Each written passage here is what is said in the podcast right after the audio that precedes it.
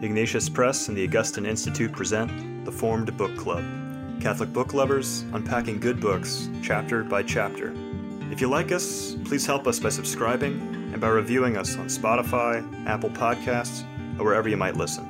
And don't forget to sign up for weekly updates and study questions at formedbookclub.ignatius.com. Welcome to the Formed Book Club. We continue to discuss Henri de Lubac, The Church, Paradox and Mystery.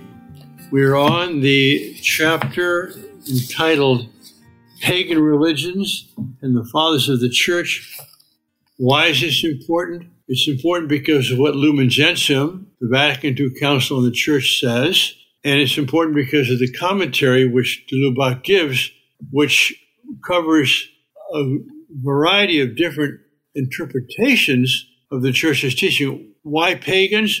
The question is this What is the relation of pagans, that is, those who came before Christ or lived after Christ and do not know the Christian message? What is their relation to salvation? Are they saved? Are they damned? Do they go to limbo? What does the church teach? And then, secondly, to what extent is it true that there's no salvation outside the Catholic Church? That's a famous patristic expression. Extra ecclesiam nulla salus outside the church, no salvation. What does that mean? Must one be baptized and enrolled on a parish register? Uh, what happens to those who live before Christ? These are all very important questions. And uh, I would recommend something that uh, Vivian had alluded to earlier on.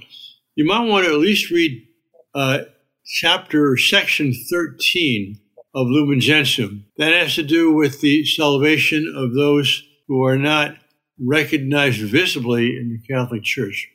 That's section 13. So we continue by my uh, lights here on page 102. Can I and, contradict you right at the beginning, Father? go ahead. Well, I, I, thought we were beginning from 101, which I, I, do actually have just one quote from Augustine I'd like to quote here. Cause I, oh, very good. All right. I think it poetically summarizes the whole discussion of, of, of, paganism and the church, which has which has gone before it in this chapter. So Augustine says, "It is this is four lines down on page 101. It is one thing, therefore, to look on the homeland from afar, but quite another to find the path that alone leads there and to adhere to this path." So the idea of paganism looking at the homeland from a distance and and and, and getting the best understanding of it that one can from surveying it from a distance, as distinct from the the uh, the path that leads there infallibly, which is the church, and uh, the, the difference between the two. I just thought that Augustine puts it so succinctly and beautifully there that I wanted to just highlight it. Very good. But the question is, as they look at the homeland from afar, is there a deep chasm which separates them that they will never find the path or the homeland and are doomed to looking at it from afar? Or is it possible that they can reach the homeland even though they have not seen the clearly marked path, which is Christ and his church?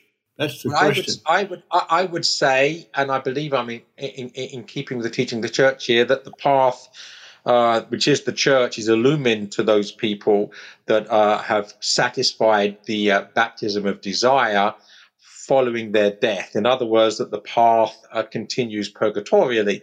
Um, so that they, they do need to follow the path. Um, uh, so if all they can do is see it from afar because they do not know the path and it's not their fault that they don't know the path, of course they're not going to be doomed to hell for an ignorance for which they're not culpable. But there is, uh, you do have to come to God the Father through God the Son, uh, and that's the path. Very good. Well, on page 102, uh, de Lubac again it may be deceptive when he says things which appear very current or flowing, you know, and, uh, but almost every word is charged with meaning. The new paragraph there, what appears from the thinking of the fathers, taken very broadly, as we've just done, is that if one may discover either in the spontaneous movement of the human spirit, that is, mankind, human beings, each one of us just as we are in creation, without having necessarily encountered the church or the gospel, or in the theories it has elaborated, preparations for welcoming the gospel, this can only be because man is created for salvation. Very important. The whole point of creation is salvation in the sense of living with God and each other eternally in bliss. That's what we're created for. And it is the gospel that brings the gift and revelation. That's important too. The gospel is not just a revelation of what's already there, but it's also a gift. It's, it's something truly new into the world. It is the gospel that brings the gift and revelation of salvation to Him. God's creation, as a result, entails consequences of which the fathers of the church and the great medieval theologians had a more unified, more organic view than later theology generally has had. Now, that's a, subtle criticism of what happened to a overly developed uh, medieval scholasticism, which distinguished clearly between nature, that is creation, and grace, which is the call to salvation, either originally or after the fall as redemption. And so develop what we call a, a two-tiered or two two-storied view of the universe. You've got you've got God's creation, which is exists fully in itself, and then it comes the invitation to salvation, which is grace, which is layered on top of that. But prior to that grace, we have natura pura, pure nature, mere creation. And de Lubac is saying, you know, that's not as unified or as an organic a view that the father, as the fathers had. They, they, saw something which was much more unified. Anyway, that, that's uh, that's his statement there. He's going to develop that as we go on. I I turn the microphone over to others if they wish to comment or have another page they want to discuss. Well, um, if I may, I have a quote uh, that it might be jumping too far ahead. We can always go back, but on page 123. Wow, okay. Toward the top, that the grace of Christ is active outside the visible church, her teaching and her sacraments is a truth that has always been recognized.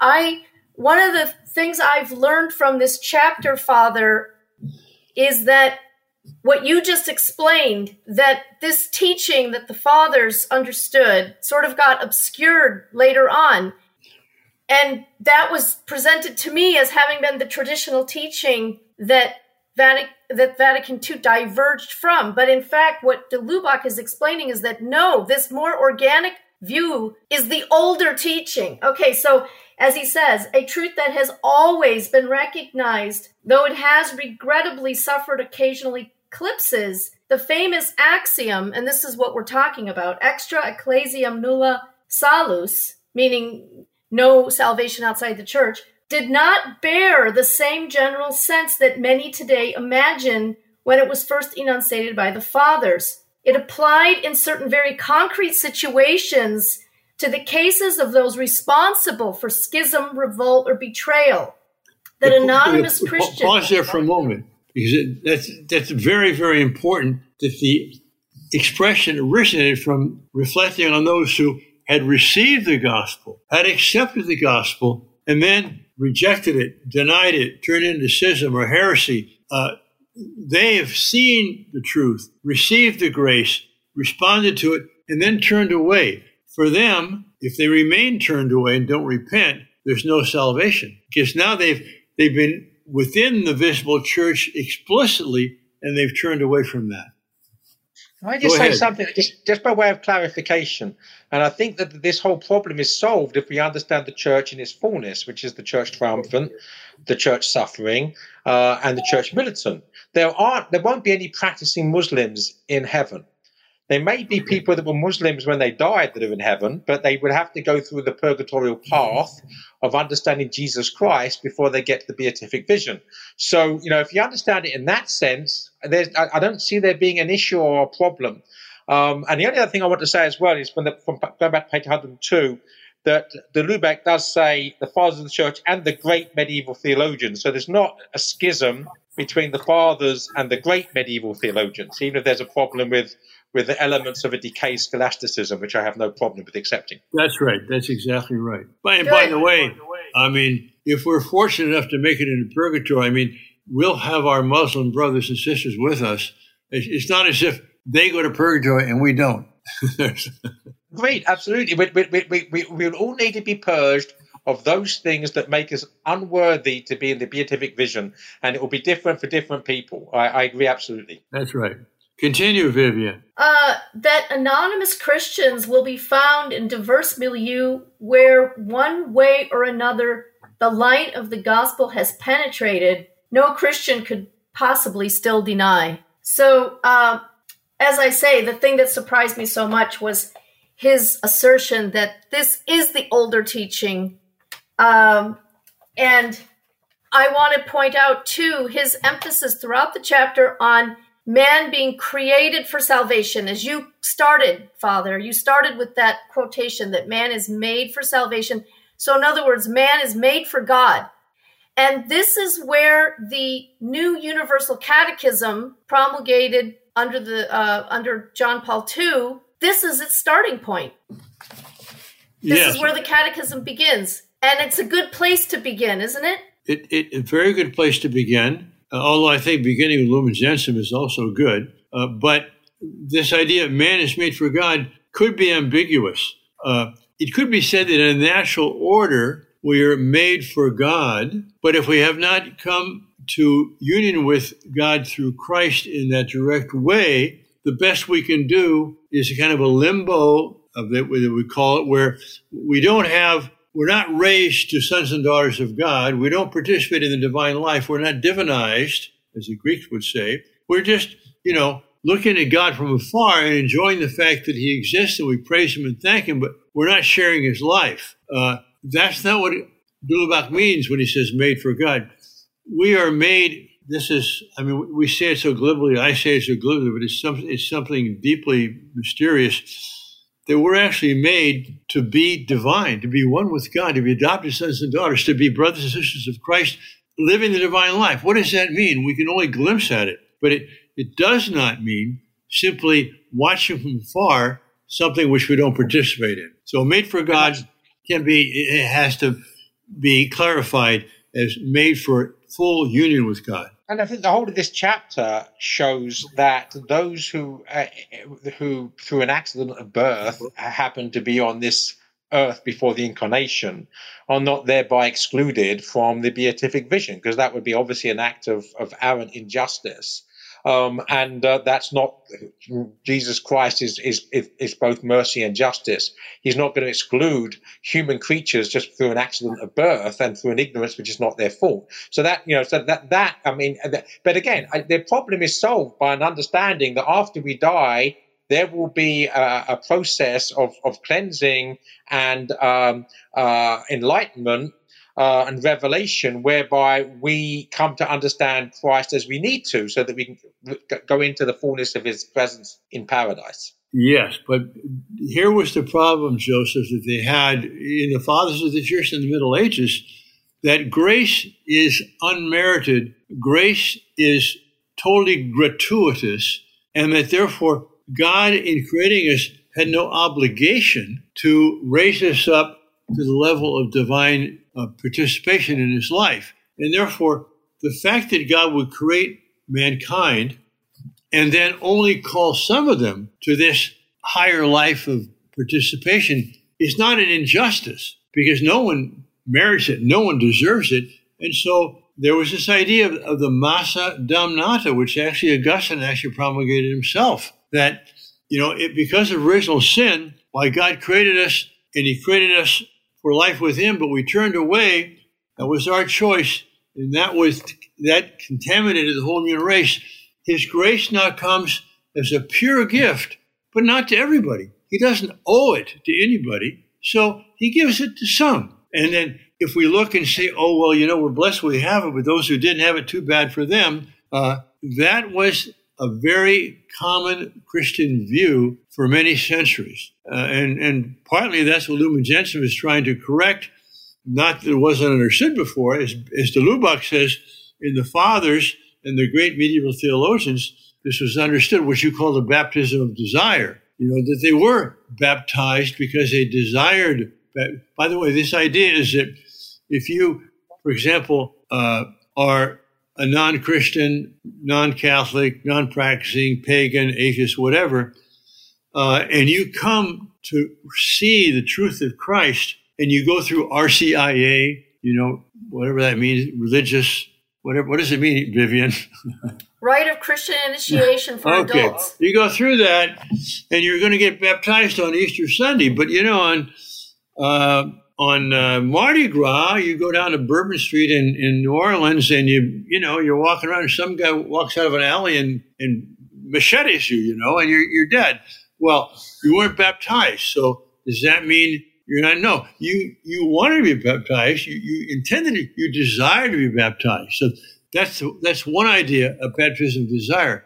The other idea is that those who have never seen the gospel, either prior to Christ or after Christ in different lands, whatever, but they they recognize what they're supposed to be as human beings, and they, they have a conscience. They want to do what is right. And they even recognize many of them uh, some kind of supreme being or some being above the world, you know, supernatural. That also is a kind of implicit desire for baptism. And so, baptism desire uh, doesn't simply mean I was planning to get baptized, but on the way to the church, I stepped on a you know a, a landmine or fell in a pothole or something like that.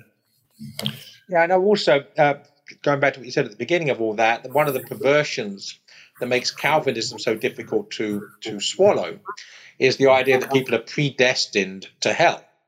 You know, the the idea that God would predestine people to hell and predestine other people to heaven uh, is, is so sort of it's, it's like God as uh, as the overseer of, a, of an apartheid system. You know, if, you, are privileged, right. you know, you get to go to heaven, and if you're part of the underclass, you go into hell. And clearly, that's hard to stomach, and clearly, that's not what authentic Christianity has ever taught. That's true, and but important. This is what led to this idea.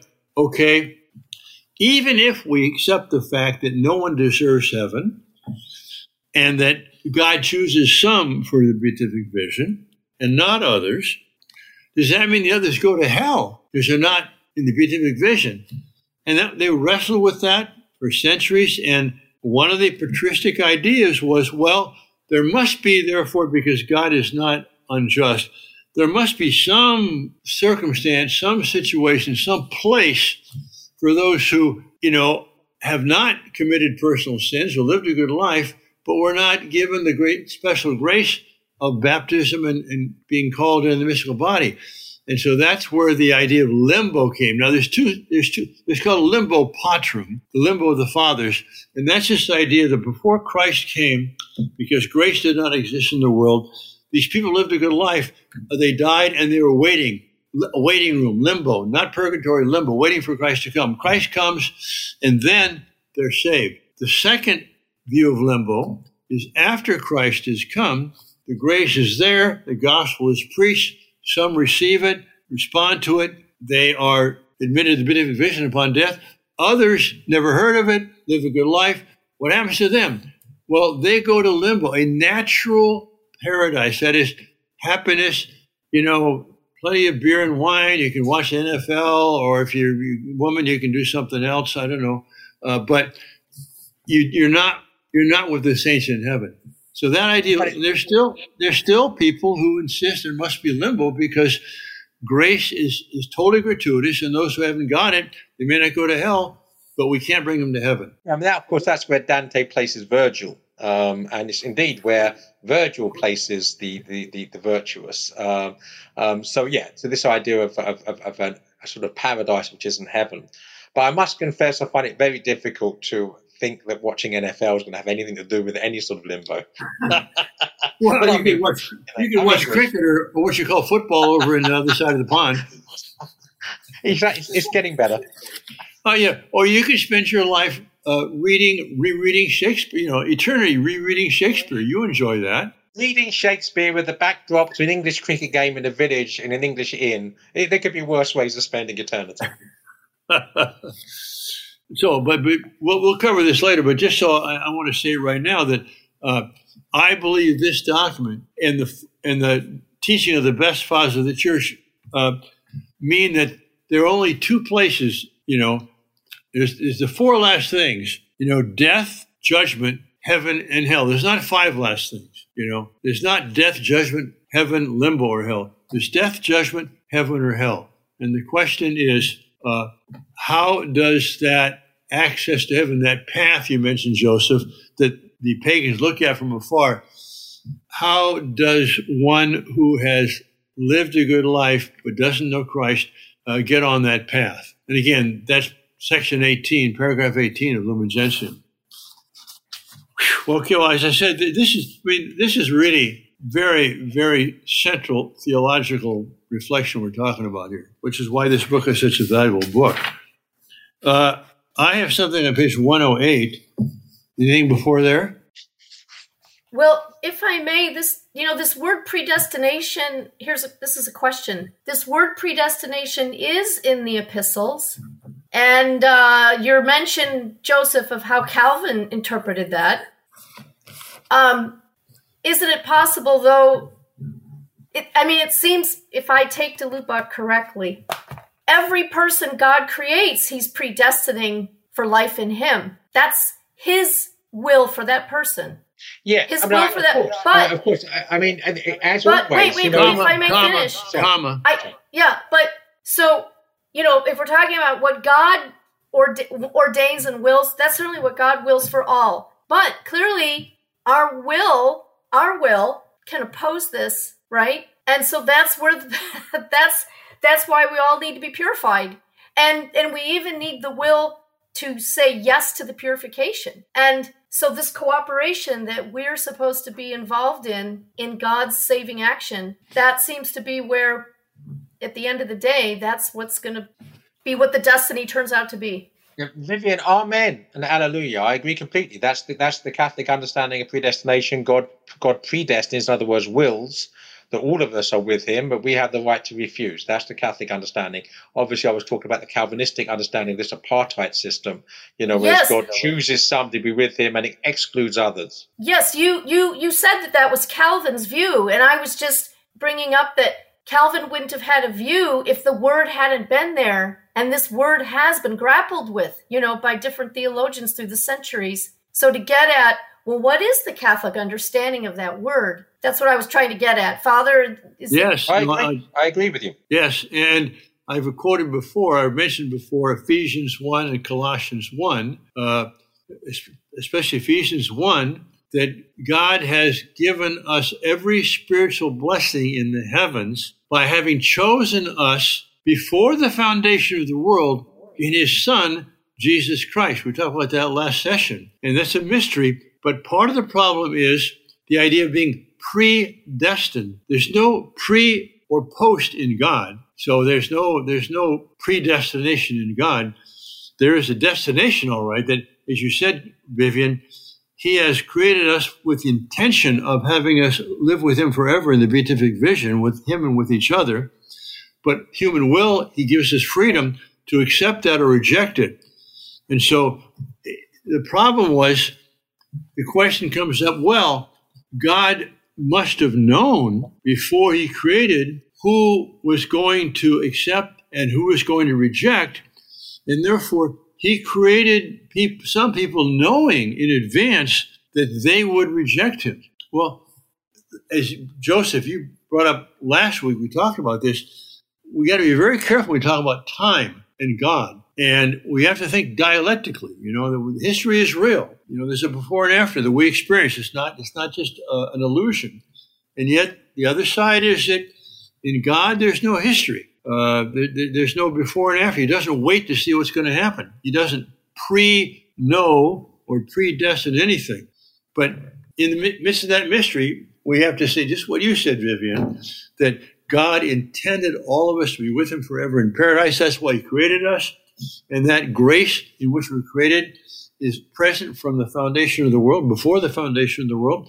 But within that history, within time, uh, we have the opportunity, which the angels didn't have, of rejecting or accepting and having a chance to repent. The angels had a choice too, but there was no time for them to repent. It was an irrevocable choice once and for all. We're lucky we're not angels. Because if I were an angel, I'd probably be on Lucifer's side. I probably would have rejected God, you know? I mean, I've done it before in my life on earth, but because I'm a human being, uh, you know, I, it wasn't irrevocable. I had a chance to repent, you know, go to confession. And doesn't the scripture say that which is which is not an excuse to sin now, but that having been redeemed, the glory that we will share with God is actually going to be higher than that of the angels. Well, yes, uh, yes. And there's a beautiful poem by a wonderful Lutheran pastor who became a Catholic, I think in the 16th or 17th century, Angelus Silesius. Uh, he had these little, these little two verse poems, okay, which are just marvelous theological poems. But one of them is, Den Engeln geht es wohl, noch besser uns auf Erden, denn keiner von ihrem Geschlecht kann Gott gemahlen werden. So it goes well with the angels, but even better for us on earth, for none of them can become God's bride. So Mary, higher than all, queen of the angels, but we in Mary and through Mary, therefore in Christ, we are higher than the angels. And by the way, the place where this is most beautifully expressed, I think, is in Perelandra by C.S. Lewis, chapter 17, the final cosmic dance, in which you have the angels bowing down to the plants and the human beings bowing down to the angels and so on. Everybody uh, bowing down to each other. It's beautiful. You know, we've gone for a half hour. we haven't covered many pages, but we certainly covered a lot of material. I say Let's take a break and come back next week. How does that sound? Sounds good. All right. God bless everyone. If you enjoyed this discussion, please help spread the word about the Formed Book Club by subscribing to the podcast and writing a review. You can sign up for weekly updates at formedbookclub.ignatius.com.